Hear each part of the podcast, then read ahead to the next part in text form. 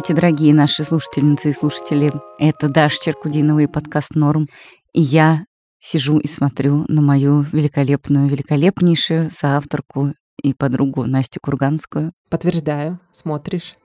А я тоже на тебя смотрю. Все-таки новые технологии, интернет позвляет нам смотреть друг на друга. Это ли не прекрасно?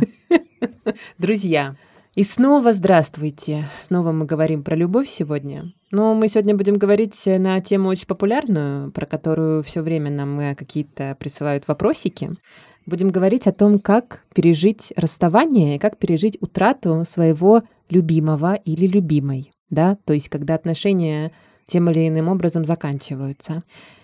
Ну, у всех было, как говорится, у всех было. У всех было не по одному разу, и каждый раз это по-разному.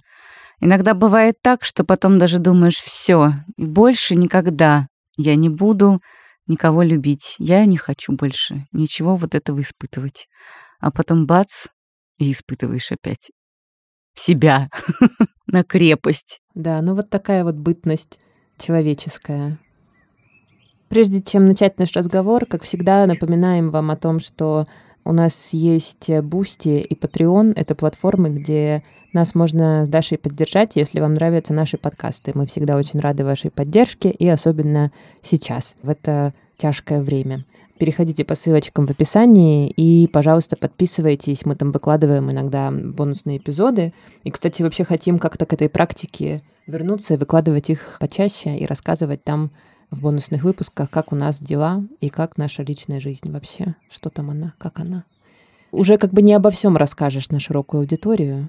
Вот иногда уже надо под paywall прятать наши откровения. Ну, вы подписывайтесь, подписывайтесь. Ой, да, ребят, там такие откровения.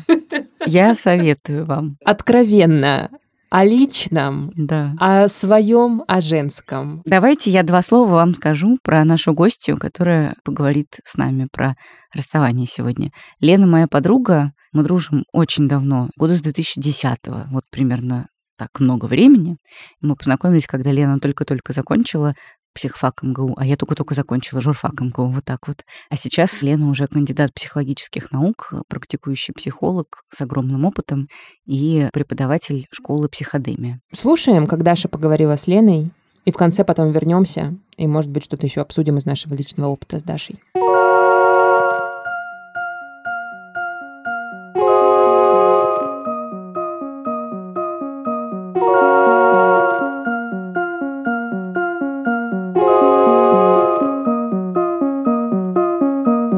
Лена, мы хотим с тобой сегодня поговорить про расставание, потому что расставание это как будто бы такая часть каждой истории. Угу. Скажи, пожалуйста, насколько часто к тебе приходят люди с таким запросом? Там, пережить расставание или как-то, может быть, организовать расставание, расстаться с человеком? И какие в основном у людей сложности с этим процессом? Довольно часто действительно приходят с какой-то болью расставания. Реже запрос звучит как расстаться бережно. Ну, потому что на самом деле почти все понимают, что как бы бережно мы не отрезали кошки хвост, это все равно больно. Мгм. И основная сложность — это идея, что как-то можно это прожить побыстрей. Что мне сделать, чтобы прожить расставание? Проживать. Такой ответ. Действительно относиться к себе в этот период с максимальной любовью. Ну, это как мне родить ребенка за два месяца? Если одна женщина носит ребенка 9 месяцев, можем ли мы с девятью женщинами за месяц родить одного ребенка? Нет, не можем. Расставание — это утрата, это горе. В любом случае требуется время на то, чтобы его прожить. У кого-то занимает меньше времени, у кого-то больше времени. Это тоже зависит во многом от личных каких-то характеристик и от того, как произошло расставание, конечно, тоже. Мгм. По-моему, в «Сексе в большом городе» была эта теория, что нужно на расставание половину времени того, что вы провели вместе. Но это не настоящая теория, потому что, естественно, если люди были в браке 10 лет, то 5 лет проживать расставание — это много. Мгм. Есть теория Кюблер-Росс про стадии горевания. Разработана она вообще была на принятии диагнозов, а потом ее стали применять к очень широкому спектру проблем. Многие в ней узнают какие-то стадии, там, гнева, торга, депрессии, принятия.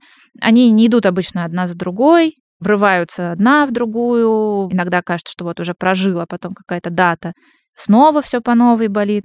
Если это помогает, если так как-то внутри маркировать это, то это здорово. Если это не помогает, то не надо. А скажи, пожалуйста, страх перед расставанием может мешать человеку вступить в какие-то новые отношения? Не вступать в отношения, чтобы потом не расставаться? Ну да. Редко это бывает так осознанно, Мгм. но да, боль расставания предыдущего, она может влиять, особенно если много расставаний было, что как будто бы проще, надежнее, безопасней не вступать в отношения, чтобы потом не расставаться. Ну, никто не скажет, наверное, так, но такое бывает, когда человек приходит с запросом, что вот я хочу отношений, когда мы начинаем разбираться, каких отношений, какие были отношения, то оказывается, что на самом деле как раз все, что человек хочет, это держаться от отношений подальше. Мгм. Это может быть и какая-то семейная история травматического развода или не развода. Потому что бывает, люди говорят, когда родители ругались и кричали там в кухне, я мечтал, чтобы они развелись, как родители моего одноклассника, и уже каждый был бы счастлив по-своему.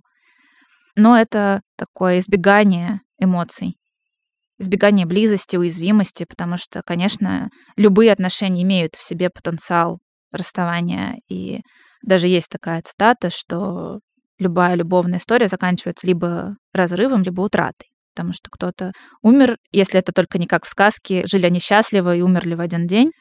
Но и то тоже тогда можно подумать о том, какую травму они нанесли своим детям, Мгм. умерев в один день. Но и мы знаем, что так бывает редко, и скорее это какая-то трагедия. А скажи, пожалуйста, что ты говоришь людям, которые приходят к тебе и говорят, я расстаюсь или там я расстался со своим любимым человеком и хочу, ну, как-то это перенести полегче. Что вот можно сделать для себя, чтобы относиться к себе бережно и как-то себя поддержать в такую минуту, когда переживаешь разрыв? Ну, я обычно расспрашиваю, что помогает, какое участие друзей помогает, потому что мы все разные, и нам помогает разное.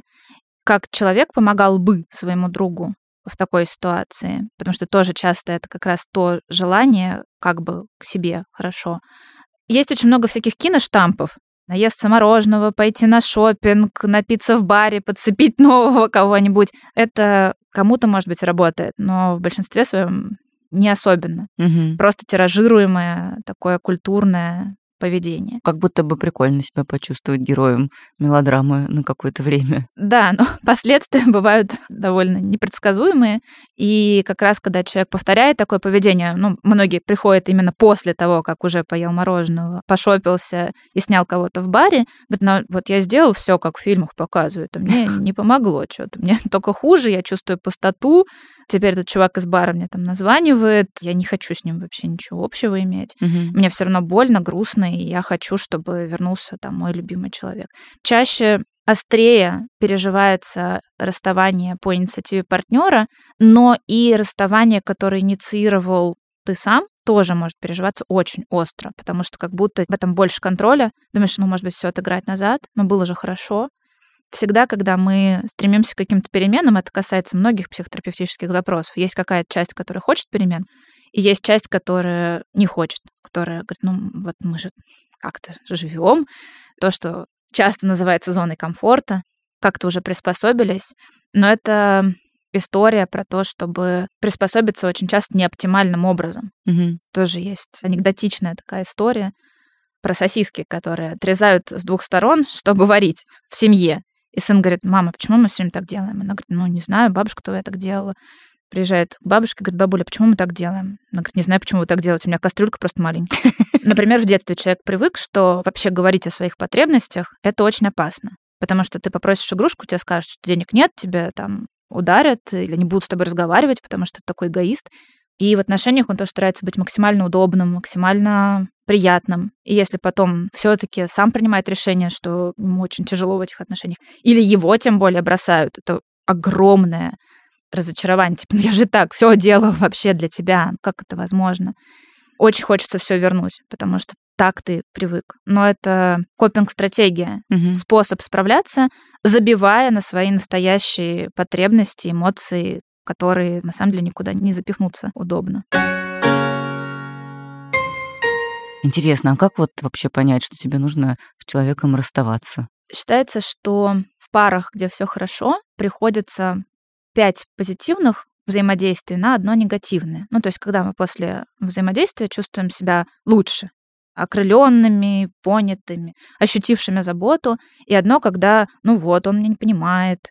В парах, которые на грани разрыва, соотношение примерно один к одному. Угу. Не то чтобы там совсем нет никаких позитивных переживаний. Мы все чаще чувствуем недостаток в трех аспектах. Либо в близости, либо в страсти. Сексуальные проблемы тоже часто приводят к каким-то проблемам и накапливаются. Либо в обязательствах. Ну, то есть три компонента любви по Стенбергу. Либо мы, значит, думаем, что с этим человеком меня уже ничего не связывает. Либо он все время меня подводит. Такие red flags, Угу. которые заставляют думать, а может быть, мне было бы лучше одному или с кем-то другим. Потому что когда отношения распадаются по причине появления кого-то третьего, это обычно не причина, это симптом. Просто так проще. Уйти кому-то, а вроде пока никого нету, ну, как-то это сложно тоже, не хватает мотивации. Это, мне кажется, такая народная мудрость, которая из поколения в поколение передается. Ну, ты сначала найди, кому идти, и потом уходи. Ну, на самом деле, это тоже не лучший, конечно, способ, потому что если есть какие-то проблемы в отношениях, то они очень часто переносятся и в следующие отношения. Если это паттерны, которые человек усвоил либо в родительской семье, либо, что тоже очень важно, и как-то вот для нас таким образцом часто являются в каких-то своих самых первых отношениях. Еще подростковая влюбленность, ну, вот такая первая взаимная влюбленность. Тут можно позадавать себе вопросы, а что я знаю об отношениях? Какие отношения я считаю хорошими? А какие отношения я считаю плохими? Ну, потому что это тоже по-разному бывает. Там ездить в отпуск по отдельности это здорово и говорят о доверии друг другу, или это наверняка все у них плохо, раз Мгм. они там даже отдохнуть вместе не хотят. Ведь ответы могут быть разными. И здорово обсуждать это в паре. На самом деле любые проблемы преодолеваемы, если люди разговаривают и слышат друг друга и готовы что-то друг для друга делать. А парная психотерапия в основном ведет к тому, что пары расстаются или к тому, что пары склеиваются обратно? Или нет такой корреляции? Мне кажется, зависит от запроса, ну, потому что некоторые пары приходят с запросом мы хотим остаться вместе, у нас все плохо, но мы все-таки хотим быть вместе. А некоторые пары приходят с запросом, у нас все уже так плохо, или у нас даже все неплохо, ну просто как-то никак. Нам кажется, что нам по отдельности будет, возможно, хуже, потому что мы так привыкли, уже все хорошо, но, может быть, нам стоит попробовать по отдельности. Мгм. Если делать исследование, какую-то статистику, нужно учитывать первоначальный запрос обоих партнеров и вот тогда посмотреть. Но я думаю, что в любом случае парная терапия ведет к лучшему взаимопониманию и снижению чувства злонамеренности поведения твоего партнера, потому что человек приходит говорит, ну он же вот на зло эту чашку оставляет на столе, специально мне на зло. Да, Но на самом деле же нет. ну, конечно, нет. И психолог выступает часто таким модератором. Давайте сейчас послушаем. А как вы услышали то, что сказал ваш партнер? Это то, что вы имели в виду? Мгм, да, и вот оно как-то так склеивается. Я сейчас не работаю с парами, но видела, как это происходит. Просто вот как будто бы микрофон даешь одному, другому, а потом говоришь, а как ты услышал, а как ты услышал? Вот два мастера рисуют одну и ту же картину. Но один думает, что он рисует змею, а другой думает, что он рисует слона. А почему люди имеют тенденцию так надолго зависнуть в переживании расставания? Иногда люди годами не могут пережить развод или там какой-то разрыв в своей жизни и прямо годами и годами пережевывают это. Я слышала, что часто это бывает связано с тем, что отношения были, ну, может быть, абьюзивные, и человек, который не может из них вот никак выйти, он как будто бы все еще ищет, где он был неправ или там, где с ним как-то неправильно обошлись. Это случается с людьми, у них такой внутренний локус контроля, и они все думают, ну а что я мог сделать иначе, чтобы вот оно все-таки работало? И вот один сценарий, другой сценарий, но на самом деле ничего. Если человек поступал таким образом, значит, в тех ситуациях, в той истории, со своим каким-то багажом, он мог поступать только так. Может пересмотреть, может проанализировать какую-то свою историю и в новых отношениях делать что-то иначе. Но вернуться и перепрожить ту историю уже никак нельзя. Бывает это еще в каких случаях? Когда оба партнера не до конца отпускают друг друга. Мгм. Когда случается секс по дружбе, как будто мы остались друзьями, да, но еще и не совсем друзьями. И эта надежда на восстановление, она сохраняется. То есть, когда отношения закончены, надежда на эти отношения, она угасает. Отчасти поэтому иногда говорят, что даже утрата партнера, когда он умер, она проживается, ну, в каких-то аспектах чуть проще, в каких-то сложнее, конечно. Потому что тут нет никакой надежды на восстановление этих отношений. Партнер уже умер. А пока партнер жив, ну, мало ли, встретимся на вечеринке, напьемся вместе, заведем ребенка. А я знаю, кстати, несколько пар, которые так вот и поступали, действительно расходились, потом сходились через какое-то время. Вообще в одну и ту же реку можно пойти и дважды, и трижды, но желательно, чтобы что-то все-таки менялось. Дорогие, как вы знаете, мы с Дашей часто в нашем подкасте рекомендуем вам какие-то понравившиеся нам самим или дружественные подкасты, медиа. Вот в этом выпуске мы хотим вам порекомендовать не подкаст впервые, а целый YouTube-канал независимого медиа Докса. Вы наверняка слышали про Доксу, наверняка читали какие-то статьи, знаете о команде, которая делает это издание, это независимая медиа против диктатуры, войны и неравенства. У Докса очень классный YouTube-канал, где простыми словами редакция рассказывает о сложном, о протестах в Иране, о примерах падения диктатур, о цензуре, запрещенных книгах и о многом-многом другом. Вот в последнее время на канале Доксы вышло сразу несколько классных explainer ов, которые, мне кажется, очень хорошо объясняют какие-то непростые для понимания современного человека вещи. Например, я смотрела видео о том, что такое gaze и как с ним борется феминизм, а также зачем экоактивисты бросают суп Ван Гога. Мне очень понравились эти explainer ы. Там Ника Водвуд, такая популярная блогерка, фем-активистка, помогает разбирать эти явления, инфоповоды. И вот самое последнее, самое свежее видео на канале Доксы о gender gap ах. Оно рассказывает о том, Зачем вообще использовать gender gap ы? То есть вот эти вот нижние подчеркивания, обозначающие гендер, либо агендерность какого-то слова. Доксу часто критикуют за gender gap ы. Это вот такие подчеркивания в словах. Журнал использует их уже более двух лет, и вот что об этом думают некоторые читатели и читательницы. Мы оставим ссылку на канал Доксы в описании этого выпуска. Подписывайтесь на него. Реально классный канал, и мы очень поддерживаем наших коллег в его развитии, и сами тоже на него подписаны и любим его. А если говорить про утрату, ты сказала, что это в некоторых аспектах переживается легче, в некоторых сложнее. Вот не могла бы ты чуть-чуть порассуждать про то, как дается людям расставание, mm-hmm. если партнер умер? Тяжело дается.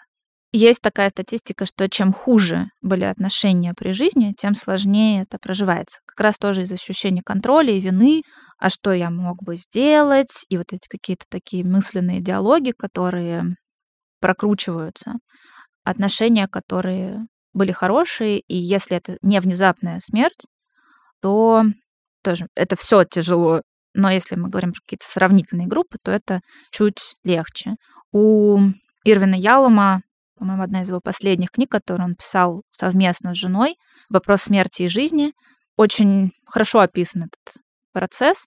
Он был с женой со школы, сейчас ему около 90 лет, жена заболела, и она выбрала осознанно такой вариант разрешенный в Америке ассистированное самоубийство. Как ему тяжело было это принимать, потому что, понятно, мы в отношениях тоже думаем о себе. Он очень не хотел, чтобы она покидала его но, тем не менее, он согласился. И они эту книгу писали сначала вместе, потом он дописывал ее один. Как он а, проживал, как выходил. Надо сказать, что Ирвин Ялом — это вообще его специальная такая тема. Он очень много работал и с людьми с неизлечимыми заболеваниями, и с утратами. И, спойлер, ему это поначалу, во всяком случае, не сильно помогало. Потом он стал перечитывать свои книги, и это прям вот вернуло ему ощущение какой-то такой дружеской поддержки от себя. Интересно. К вопросу о том, как с собой обращаться, когда тебе плохо. Ну, он взял с полки одну книжку, думаю, то надо же, это я написал, там другую. Как он возвращался к какой-то социальной жизни, что тоже непросто, когда уже 90 лет. Здорово помогает проживанию делиться опытом с людьми, которые через это проходили. Ну, то есть даже вот не помощь психолога, хотя это тоже. А с психологом часто человек думает, что, ну вот, я там потерял жену или мужа, а ты потерял? Ну, ты мне тут киваешь. Лучше это, если какие-то специальные группы поддержки, потому что там есть определенные правила, как общаться между собой. Не расспрашивать, потому что человек может быть не готов рассказывать про какие-то вещи. Не давать советов, потому что кому-то помогает религия и сходить в храм. А кто-то на месте утраты совсем потерял связь с верой, и ему, наоборот, смотреть даже в эту сторону тяжело, больно.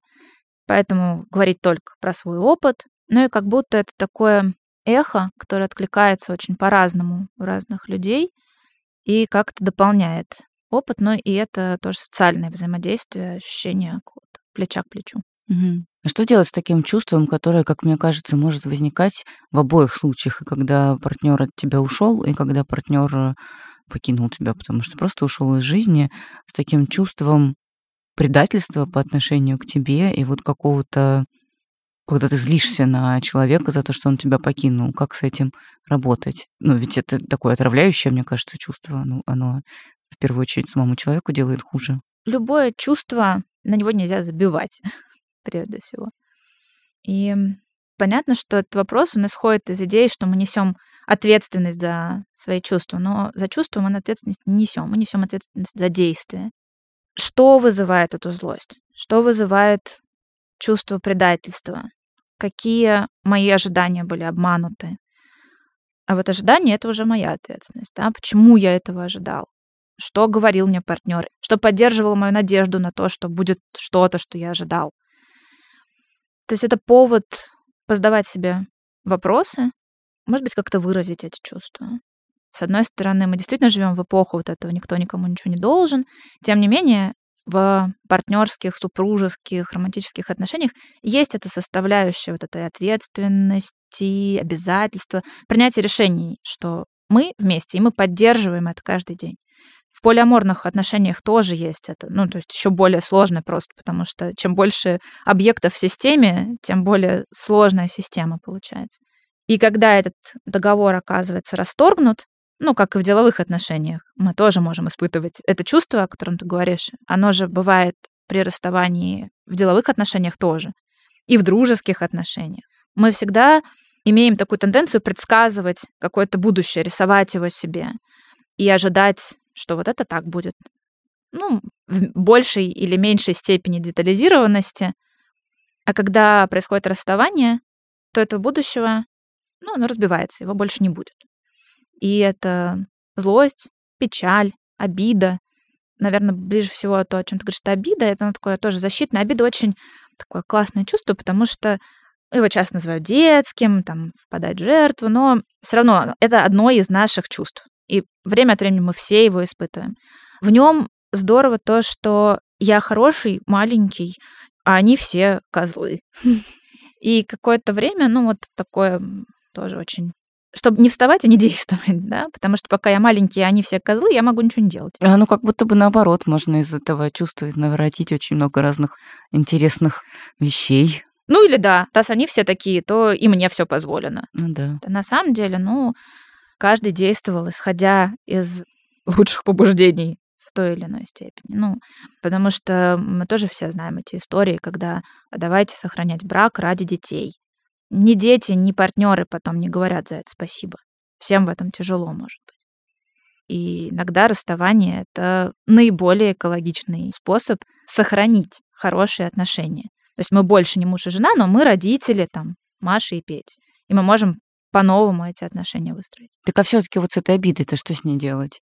Просто быть в ней и ждать, когда она уйдет, или можно как-то ее подвигать? Да, конечно, можно, можно подвигать, но вот прежде всего, если мы говорим про обманутые ожидания в обиде, да, то откуда взялись такие ожидания? Что их поддерживало? И каков мой вклад, как любовь, история двоих, то расставание — тоже история двоих. Ну, кроме каких-то таких откровенно абьюзивных отношений, вот здесь у меня у самой какой-то когнитивный диссонанс возникает, потому что, да, мы всегда говорим, что расставание — это ответственность пополам, и всегда есть тоже такая какая-то аксиома психологическая, что в абьюзе виноват абьюзер. Угу. только, да, жертва никак не виновата, никак она его там не могла провоцировать и так далее. Ну, вот тут есть какое-то такое противоречие, кажущееся, но это очень сложное решение уйти от абьюзера. Особенно если есть финансовая зависимость, особенно если есть дети. И очень здорово, если получилось его принять. И тут, конечно, может быть очень много обиды. Нужно тоже работать с этим.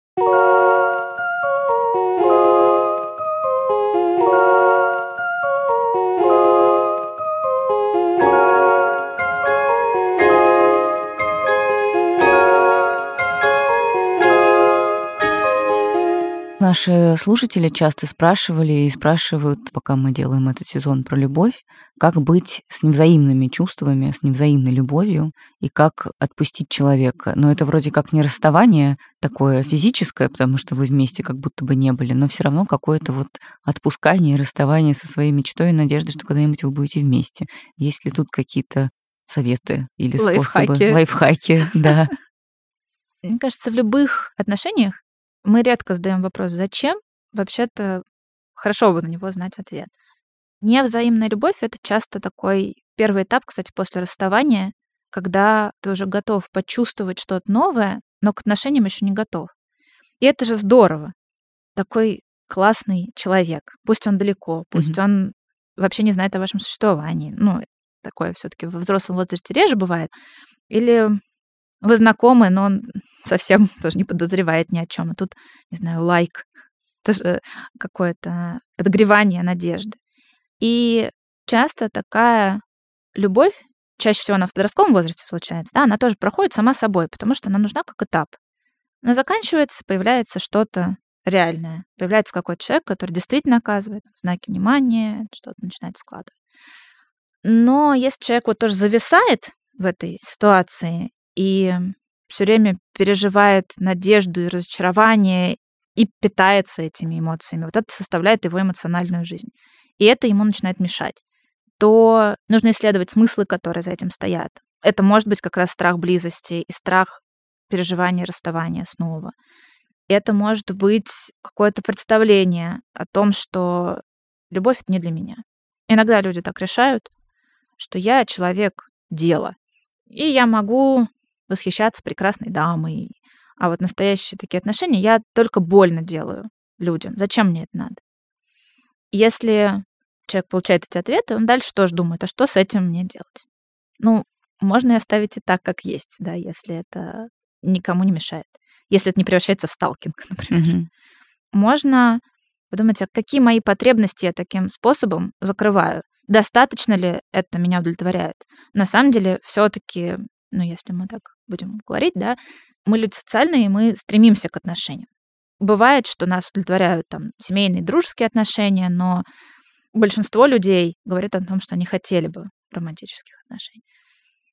Если я этого хочу, то что мне нужно делать иначе, думать иначе, чтобы это в моей жизни появилось. Угу. И когда появляется взаимность, невзаимное, оно угасает. А как ты думаешь, каждое следующее расставание переживается легче, чем предыдущее? По-разному. Зависит от того этапа, который проживает человек.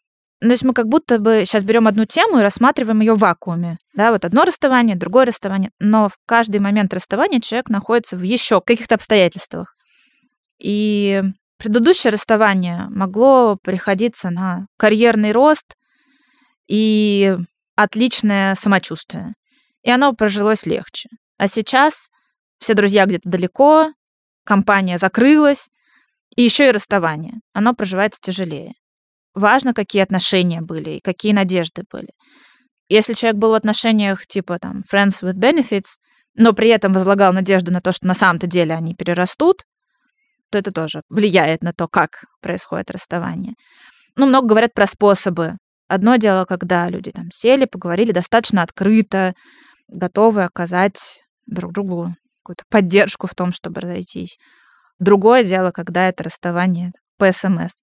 Угу. Что, почему, ну, эти вопросы никогда не получают достаточно ответов, потому что, ну, как же можно было меня бросить? Я же такой хороший. Как будто бы их и не существует, да, Нет, достаточном количестве ответов. То, что транслируют, мне кажется, постоянно все журналы, но все равно это очень сложно как-то принять, что дело не в тебе. Человек выбрал так, потому что так лучше сейчас для него. Он думал про себя, не про тебя. Это очень э, обидно. Это тоже обидно, да. Но у тебя есть ты, чтобы думать про тебя.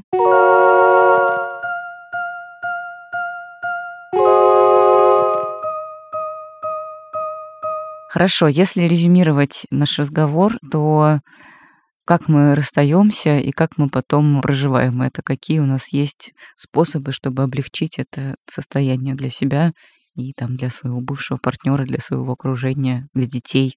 Если для себя, и мы расстались, у нас нет больше никаких ролей, в которых нам нужно взаимодействовать, то первая рекомендация — это ноль взаимодействий. Как говорили бабушки, глаз долой, сердце вон, не заходить на страницы, что очень тяжело, конечно, в современном мире, не звонить там, ты забыл три волоса на моей подушке. Если у нас есть какие-то взаимодействия, мы родители, то тоже эти взаимодействия вот должны быть минимальны. Большое, большое искушение из этого стараться выжить еще что-то там вместе, куда-то поехать. Организовывать себе социальную поддержку близких, друзей, внимательно относиться к себе, позволять своим эмоциям быть, не подавлять слезы, если не есть. Человек, понятно, он может там долго держаться, держаться, держаться, потом в самый неожиданный момент на работе, еще где-то ну, накрывает, какой-то триггер срабатывает, и получается как раз то, чего не хотелось бы. Но тоже образ широко тиражируемый в фильмах, и так тоже бывает, это нормально. Для партнера облегчить быть честным, но не безжалостным. Потому что, хотя мы, конечно, думаем о себе в этом, но ведь мы и о близких тоже думаем. Часто, часто люди говорят, что я вот уже долго думаю про расставание, но он, она же, как же она там без меня? Я вот подожду, пока там у нее какие-то сложности с семьей, вот они там пройдут, и потом ей скажу.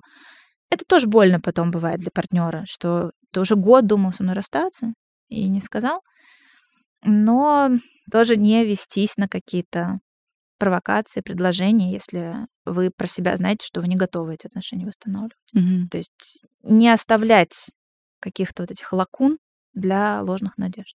Что тоже сложно, потому что у вас тоже могут быть эти надежды. Ну, в общем, выбираем позицию максимальной честности и открытости, Но не жестокости. но не жестокости. То есть вот эти все принципы говорить я сообщениями, говорить о своих чувствах, они здесь продолжают работать. Они работают в отношениях, и они работают, когда отношения заканчиваются. Мгм. Я бросаю тебя, потому что ты козел, звучит хуже, чем... Чем дело не в тебе. Нет, дело не в тебе тоже звучит плохо. Ну, скорее, я не чувствую себя любимой больше. Мне сейчас важнее сосредоточиться на карьере. Только если это правда, а не отмазка. Ой, ну, конечно, самое сложное, мне кажется, после всех этих расставаний, это потом упасть в следующую любовь, если честно. Мне кажется, это многим дается с большим трудом. Мне нет, но многим да. Да, некоторым, наоборот, слишком просто. Ну, потому что клин клином вышибают. Ну да. Очень хочется снова чувствовать себя любимой, принятой. Но Тут кто-то симпатичный подвернулся. Зависит от тех ран, которые нам наносят, и как мы с ними тоже обращаемся, какие способы у нас есть в наличии. Упасть в новую любовь — один из способов. Но если это прям такая серия расставания, на следующий день новая любовь, расставание, на следующий день новая любовь, но даже если это довольно длинные отношения, то это тоже повод подумать. Мгм. Бывают люди, которые не мыслят себя без отношений. Просто я такой человек, который вот в отношениях.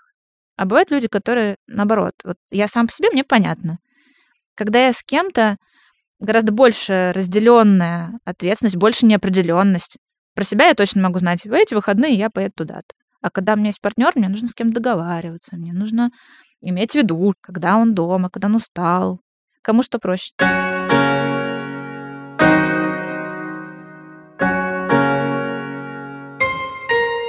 Как ты обычно переживаешь расставание, Даша? Как женщина в разводе, я, конечно, знаю, что такое расставание. Переживаю, конечно, тяжело, но у меня, знаешь, есть вообще такая установка, она какая-то вот из детства, видимо, что если вы расстались, то как бы оно и к лучшему. И что не нужно там как-то что-то убиваться. Ну, конечно, это происходит все равно, неизбежно. Конечно, это происходит. И несколько раз в моей жизни было... Ну, это еще было в каких-то ранних отношениях, когда еще я не очень понимала, что после первых отношений приходят вторые и третьи, а мне казалось, что, значит, сейчас, если эти отношения разрушатся, то больше никогда никаких не будет. И вообще какая-то, как будто бы судьба у меня уйдет из-под носа. И были, конечно, такие моменты, когда я просто заставляла человека со мной остаться. Всеми, знаешь, абьюзивными техниками. Рыдала, падала в ноги, говорила, что нет, пожалуйста, все, что хочешь, вообще делай, а не важно, что ты меня не любишь, нет, я не отпускаю тебя, нет. Ужас. Я, конечно, вспоминаю об этом с недоумением, если честно, сейчас. Но, видимо, нужен был такой опыт, знаешь, в моей жизни, чтобы понять, что это какая-то ну, какая-то ерунда. Но я, правда, была совсем молоденькая, я не знаю, мне, наверное, 20 еще не было, когда вот это все происходило. Даш, ну ты все время у нас в подкасте выступаешь с позиции такого человека умудренного опытом, у которого все болезненные вещи были в прошлом, а сейчас он уже не убивается никогда и просто идет дальше. Ну, а так и есть. Вот развод я пережила достаточно легко, мне кажется. Ну, то есть мне было грустно, мне сейчас иногда еще до сих пор грустно, потому что все-таки, конечно, 8 лет они бесследно не проходят, и так или иначе иногда нет-нет, да и задумаешься, типа, а что такое, вот зачем все-таки, может быть, можно было как-то это, сохранить отношения, брак, там, продолжить. Особенно это бывает, знаешь, после, когда какой-нибудь сон приснится, бередящий душу, просыпаешься и думаешь, о, Господи. Но потом, как бы по здравому размышлению, ну что-то же заставило вас разойтись и что-то не бросило вас через две недели обратно в объятия друг друга. А в целом, скорее, вы оба как-то вздохнули посвободней. Ну и, значит, прекрасно. Удалось остаться в хороших отношениях. Я в хороших отношениях расстаюсь, как правило, со своими бойфрендами. Ну или в нейтральных каких-то, просто в никаких. Мне кажется, каждое расставание, оно не знаю, как будто бы если нет какого-то, знаешь, порочного круга, когда человек все время на одни и те же грабли наступает и вступает во вторые, в третьи, в пятые, в десятые, в двадцать пятые абьюзивные отношения созависимые, и каждый раз из них выбирается с большим трудом, как будто бы проще становится. Нет? Ну, как человек, который любит наступить на грабли в некоторых отношениях, я, конечно, в нашем подкасте, мне кажется, представлю другую точку зрения, потому что я очень драматично всегда переживаю любые расставания. Я ненавижу это, потому что я всегда очень плохо сплю, очень плохо ем, начинается вот эта карусель разных мыслей, которые мне мешают работать. Я начинаю злиться сама на себя из-за того, что они мне мешают работать и быть осознанным человеком. И вообще, ну, у меня Венера в Скорпионе. Обладатели этого положения поймут что это значит. Настя, а у меня где? Я забыла. В весах? Ну, у тебя хорошо все, да. Ты поэтому все время на чили, на расслабоне. А у меня очень драматичная Венера и расставание. Я тоже переживаю всегда очень драматично. При этом еще у меня есть вот эта вот настройка, что как бы не нужно особо показывать эти свои эмоции. Поэтому надо просто переживать их, страдать молча, плакать перед сном. Я причем еще, знаешь, вот все говорят, вот чем старше ты будешь, тем легче уже будут переживаться расставания, да, потому что всегда как бы знаешь, что за одними отношениями приходят другие. А я вот не знаю, ну мне кажется, что как бы да, отчасти, а с другой стороны, ну есть же как бы и другая точка зрения, которой очень легко прислониться, да, такая, что каждое новое расставание разочаровывает еще больше, потому что ты думаешь, господи, сколько можно-то? Почему опять не получилось? А когда же уже получится? Но есть такой взгляд, достаточно тоже, в общем, популярный на отношения, что это что-то, что должно получиться, да? И вот а когда снова не получается, то, конечно, мне кажется, даже самый как бы человек в глубоком майндфулнесе, он э, испытывает определенную горечь. Конечно, конечно. Да, я после развода испытывала, конечно, такое. И, конечно, меня не миновало вот эти мысли о том, что я какая-то не такая женщина, что вот от меня ушел мужчина. Тяжелое переживание, оно возникает помимо твоей воли, но в целом рассудком-то ты понимаешь, что дело не в том, что ты какая-то не такая женщина и вообще, ну, не в тебе. Поэтому хорошо, что к этому рассудку можно вернуться, когда вот эти стереотипы дадут пространство рассудку, чтобы завладеть снова твоей головой. А мне кажется, еще знаешь, в чем разница между нами? В том, что у меня вот эти расставания, они обычно происходят, знаешь, после двух, трех, пяти, восьми лет, когда уже просто накапливается ну, как бы накапливается, и уже все таки ну, какая-то вот эта passion проходит, и в целом, как бы жалко потраченного времени, конечно, но в целом уже чувствуешь себя готовой к каким-то новым свершениям на любовном фронте. Да, это хорошая тоже, конечно, эмоция, когда ты готова к новым свершениям. Ну, не знаю, я думаю, что этот выпуск наверняка слушает много людей, которые сейчас переживают расставание, потому что, ну, так обычно бывает, да, люди кликают на те темы, которые им сейчас релевантны.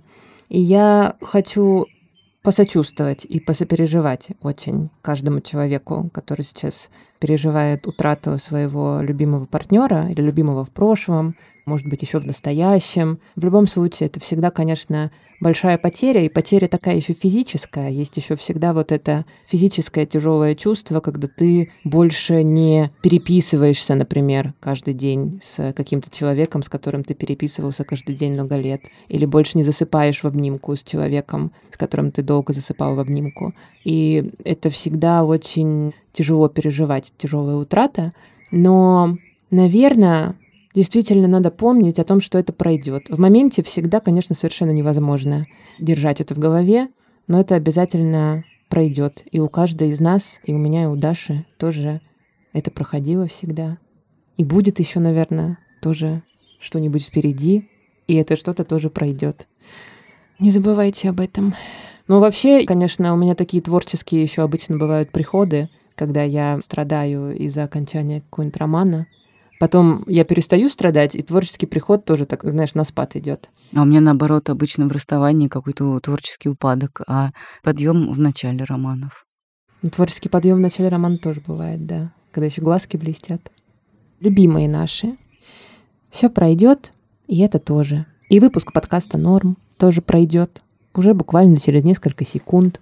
Но через неделю будет новый. И вот так и с любовью тоже. Одна любовь проходит, а потом не забываем, что все-таки рано или поздно приходит новое. Ждем и надеемся. Это был подкаст «Норм». Меня зовут Настя Курганская. Меня зовут Даша Черкудинова. Как поэтично, Настечка. Спасибо тебе большое. Все будет хорошо однажды. Да, однажды обязательно. Все, пока.